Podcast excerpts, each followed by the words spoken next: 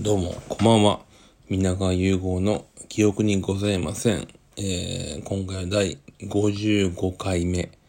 ごじゅうごってのはね、自分にとってはとても大事な数字で、えー、僕は皆川融合って言いますけど、ごじゅうご融合ということで、ごじゅうごってのはね、縁起がいい数字なんですよ。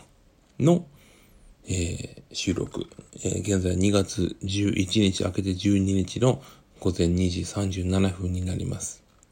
あのー、さっきね、だらだら、だらだら喋ろう的なやつをやったら、なんと、限界がろくじゅっぷんだったんですね。急にごじゅうきゅうふん過ぎたぐらいから、この、あの、何時間、何分話してるってやつが真っ赤に点滅し始めて、あ、なるほど。これ、マックスがろくじゅっぷんだということを気づきました。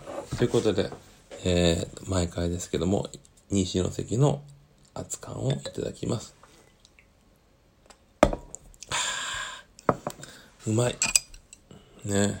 で、そして、紅生姜のお菓子いただきます。うん。もう、さんじまでに寝ますからね。あとはもう、まったりトーク。まさか、ろくじゅっぷんが限界だとは知らんかった。うん。やっぱさ、なんだかんで言って甘口なんだけど、西の関が好きなんですよね。うん。結局、結局ずっと夜中中飲んでるのは西の関。今目の前では YouTube の焚き火動画が流れています。で、えーと、この前の時、この前の収録では、あのー、映画のね、話をしてまして、ちょうどアメリカなの話で終わったと思うけど、まあちょっと映画の話ばっかりし続けるのもあれなんで、今回は、えー、好評、好評でもないですけど、人生相談の、人生相談のやつ、やります。今回は、えー、っと、若い子ですね。意見いただきました。えー、女性の方です。もうすぐ二十歳になる女です。最近ものすごく彼氏が欲しくなりました。ですが出会いがあまりありません。毎日学校はあるけど、クラスに男子も少ないし、女友達としか話さないです。一時期遊び相手が欲しくて出会い系を使っていましたが、結局自分の価値を下げるだけだなと思ってすぐにやめました。周りの人には絶対焦らなければいい人がいい人できると言われてますが、全くその感じがしません。理想が高いわけじゃないし、見た目も以前より気を使って可愛くなったねとか、すごく綺麗になったねとか、褒めてもらえるな、褒めてもらえるようになったし、男友達にもモテそうだとか、彼氏いそうとか言われるのですが、実際は全くモテてないし、点々点。どうすれば彼氏ができるでしょうか。友達のインスタとか見てて本当に羨ましくて泣きそうです。彼氏の作り方というか、こういう時の精神の保ち方や、出会いの広げ方を教えてください。また、私は今後何を磨けばいいでしょうか。という二十歳の女の子。うん。まあ、すごく気になるのは、えっと、男友達から、すごく綺麗になったね、と褒めてもらったり、モテそうとか、彼氏いそうとか、言われてるわけですよ。ここですよね。だから、間違いなく、この相談 し, してくれてる子は、多分、まあ、見てくれがいいんですよ。ルッキズム的な話で言うと、まあ、勝ち組なとこなんだと思う。プラス、そうやってこう、男の子が、まあ、直接、絶対彼氏いるでしょとか、綺麗になったねとか、言うってことは、まあ、需要が全然あるわけだよね。だからこの相談なんかもちょっとこうあんまり確信に迫ってないというか、まあ間違いなくすぐにそんな望めば彼氏ができる子だと思う。うん。でもなんか頑張ってその、えー、出会い系ねえ、この出会い系なんかもう自分から言うともう経験することがなかった分野の話だからもう何のアドバイスもできないんだけど、ただなんとなくこの相談してきてくれてる子は自分に対してある程度そのプライドがあるよね。うん。だからその書いてるけど、なんて書いてたっけ、なんか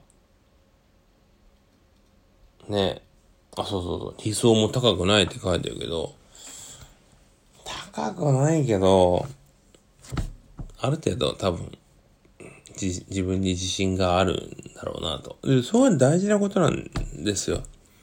あの自分に対してある程度、まあ、自信があるというか、しっかりちゃんとこうモチベーション高く持って安売りしないっていう心持ちは大事だから、その精神ね、最後に書いてた精神の保ち方とか出会いの広げ方とか、そういうのはねあんまり 気, 気にしない方がいいですよね。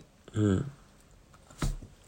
何を磨けばいいですかって書いてるけど、磨く必要はないけど、でもやっぱり人としてね、磨く必要はないけど、自分がこう信念を持ってなんか望んでる生きがいだったり趣味だったり、まあ、勉強してるテーマだったり、そういったところをしっかり突き詰めていけばいいと思う。うん。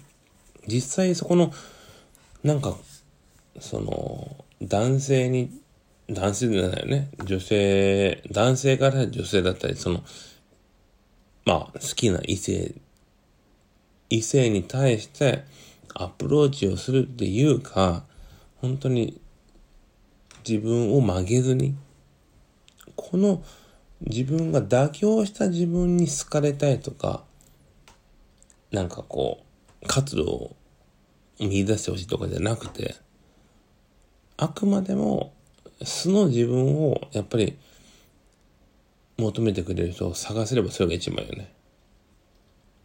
まあそこをとても難しくて、その素の自分を好きになってもらえなかったらねえ、なかなか選択肢も広がってこないわけだから。でもとりあえずまだ二十歳なんだから、まずは自分の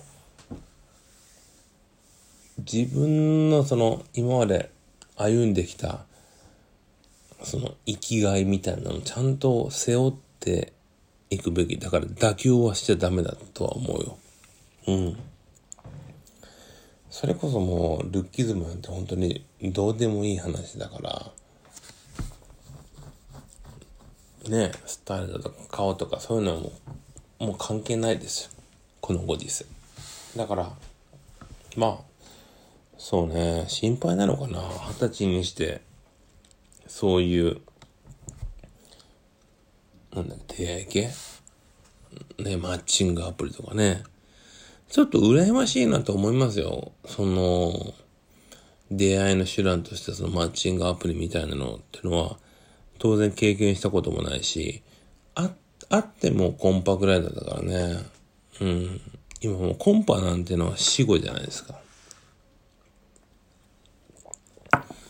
でもだからやっぱり自分のそのまあなんていうのかな、絶対価値観を落とさずに自分をいいなと思ってる人を待った方がいいと思う。うん。だから必ずあの不安にならなくていいんでね。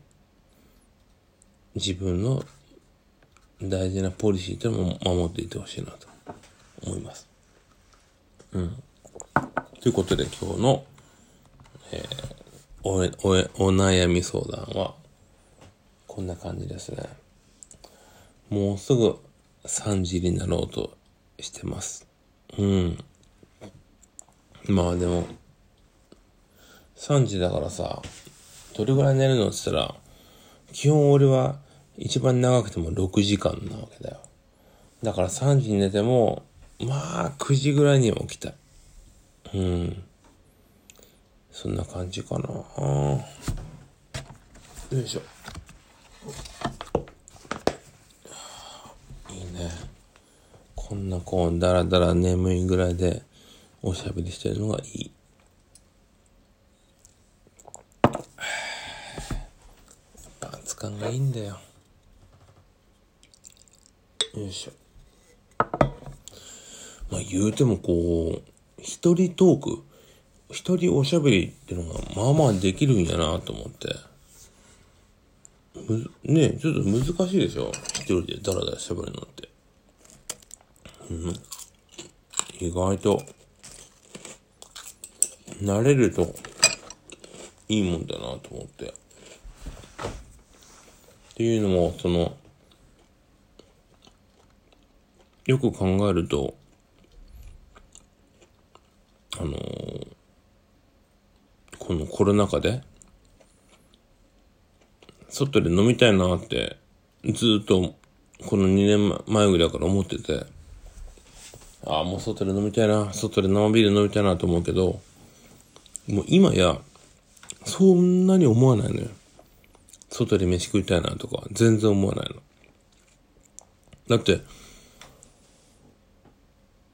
こうやってその焚き火の動画見ながら誰が聞いてるかわからないこのポッドキャストに対して独り言を言ってるっていうのが割と心地いいから、なんか人に気使って飲むみたいのはそんなにいらないのよね。うんだからコロナ禍ってすごく悪いイメージばっかりだけど、自分としてはそんなに嫌じゃない。うんだからまあ一人飲みっていうコンテンツを考えるとすごくやりやすくはなりましたね。うんなんかつまみもこういうの作ってみたりとか、明日もねまたカレー作ろうかなとか思ってて、なんかこう家にいる中での自由度はすごく増えたなと思いました。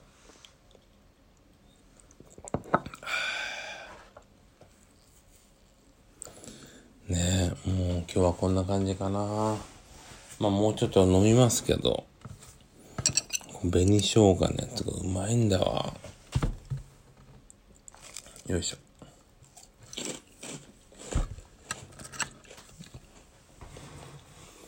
最近はあと車がね、ちょっと欲しいのよ。二台目。うん。まあ今、ファミリーカーで一台持ってるんだけど、自分がキャンプをね、ソロキャンプする用の、もう軽自動車でいいんで、車が欲しい。うん。ただ、自分が欲しいやつがもう人気があって買えないのよ。新車では。とかね、うん、そんなこんなで、またこのキャンプの時にね、キャンプトークのあのポッドキャストも撮りたいなと思うし、なんかいろいろ楽しいこともあっていいかな、うん。というわけで。まだ眠くないんだけど、もう喋ることがそんなにない。ねえ、なんか上がドタドタ、ドタドタしてるけど。ねえ、よいしょ。あと何の話しようかな。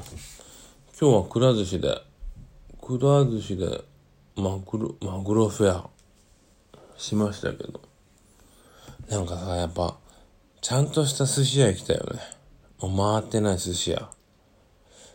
あの、今週、来週か、今週か、壱岐にも行きますし、来週はちょっと熊本にも行きますし、ちゃんとね、回ってないうまい寿司食いたいし、地元のうまい飯食いたいなと思ってます。なんかそういう楽しみがあると、やっぱ仕事への活力になりますよね。という感じで、ちょっと短いけどじゅうごふんぐらいだけど、えー、みなが横の記憶にございません。えー、またちょいちょい上げていきますので、よかったら聞いてください。では、おやすみなさい。